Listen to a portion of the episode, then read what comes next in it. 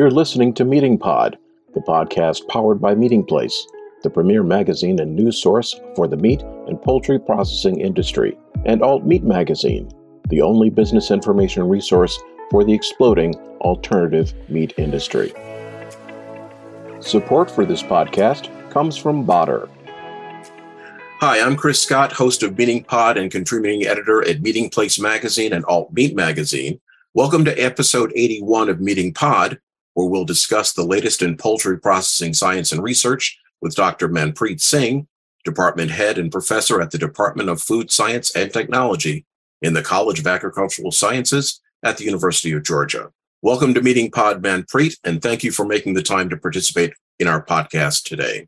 Thank you for having me. It's a pleasure to be here. Absolutely. And let's just get started. First, can you tell us about what attracted you to a career in food science and technology, specifically regarding the safety and quality of poultry and poultry products? And what do you think is the most rewarding part of your activities so far? Absolutely. That's a great question, Chris. As I first started out, I started out as a major in with a agricultural sciences background, but my specific focus, or if you will, elective, was food science and technology. Along the course of my undergraduate degree, I came across a couple of really good faculty members who encouraged me to understand the impact of the food industry on the human population, of course, in India at that time, because I went to undergraduate school in India. And as I went along and learned more about the science behind food and the technology which is used for food processing and food safety, it just got me more interested. So along that, I came to Kansas State for a master's and then moved on to Iowa State for a PhD in food science. Of course, during the course of that degree programs, I was really focused on public health and food safety. And as research got progressed, I also started getting more and more interested in the topics of microbiology and the aspects of uh, processing technologies and how those impact the safety of food. So with that, here I am today working in the Department of Food Science and Technology at the University of Georgia. And I'm really pleased to have my research program, which is focused on the safety of poultry products, specifically focused on the processing of poultry and poultry products. Now, prior to your current position as head of the Food Science and Technology Department at UGA, most of our Meatingplace audiences has benefited from your work as a UGA Cooperative Extension Food Safety Specialist in the Department of Poultry Science. Let's talk a little bit about some of the work that you've done in that role and how the findings have had an impact on poultry processing operations in terms of overall benefits. Some of your most recent research was work involving biomapping as an effective tool for pathogen control during poultry processing. Can you tell us a little bit more about that specific work and what you found?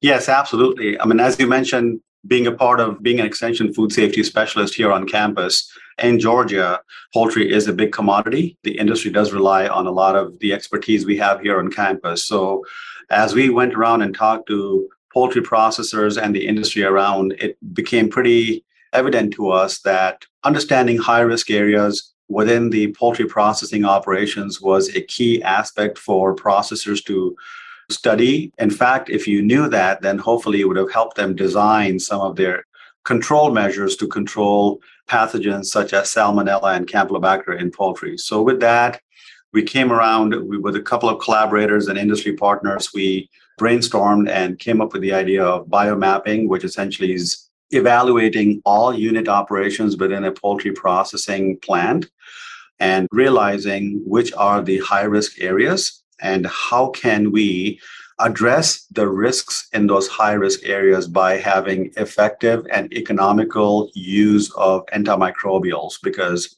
in the poultry industry there is a heavy use of antimicrobials.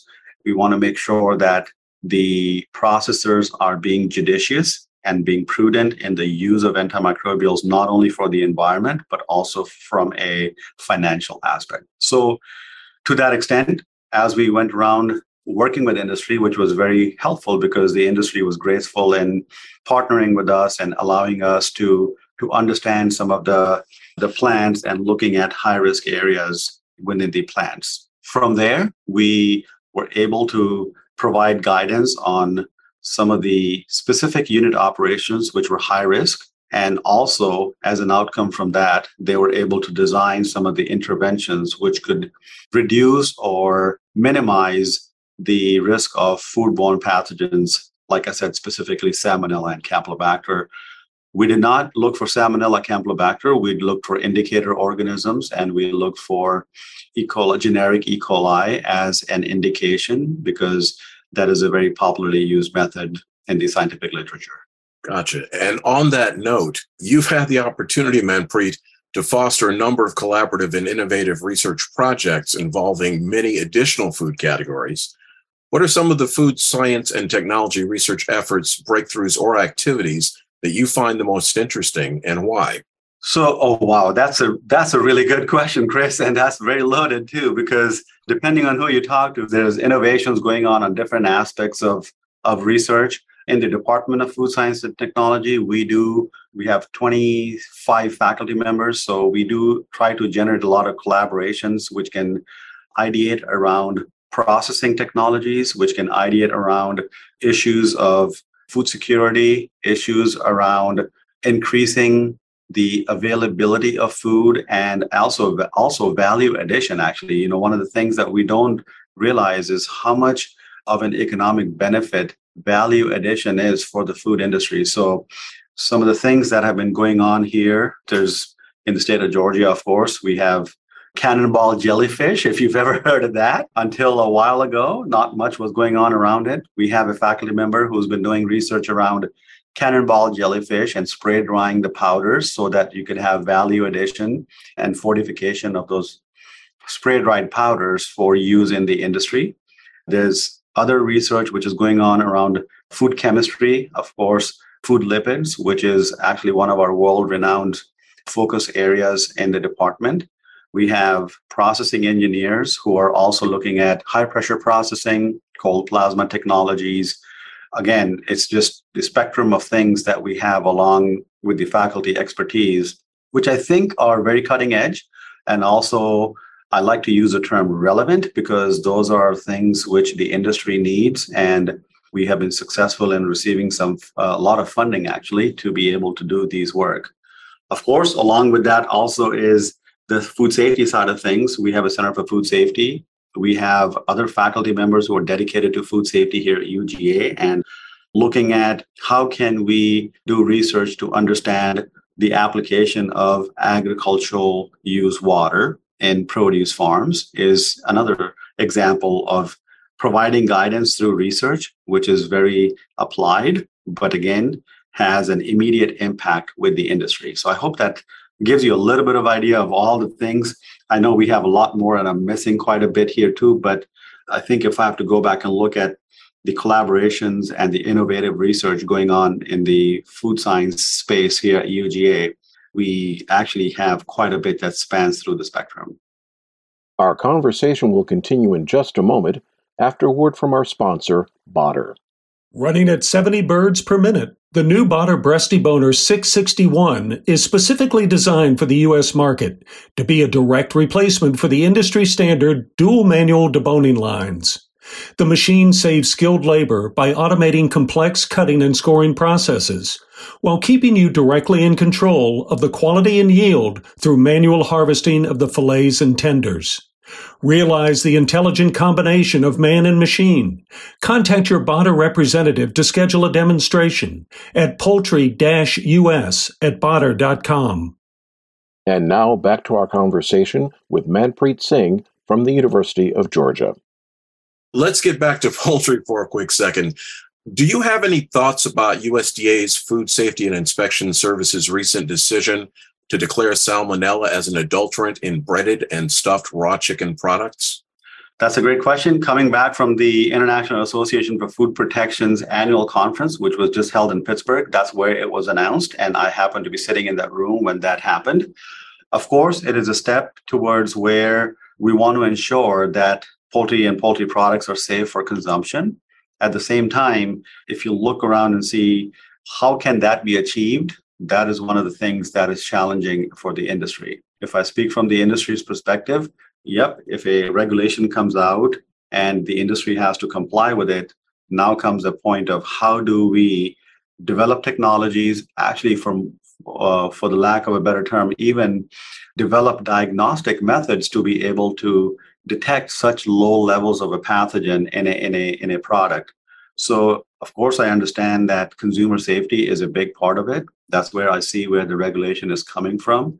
At the same time, I also understand the industry's perspective on how can we develop technologies or how can even we achieve that so as we get more information about it now as this unfolds a little bit more with industry comments coming back we hope that we could have more research going here at uga to help the industry or work with the industry to achieve some of those regulations which are being set forth by the fsis okay let's take a little bit of a crystal ball peek what do you think are the most significant challenges facing U.S. poultry and meat processors right now in terms of safety?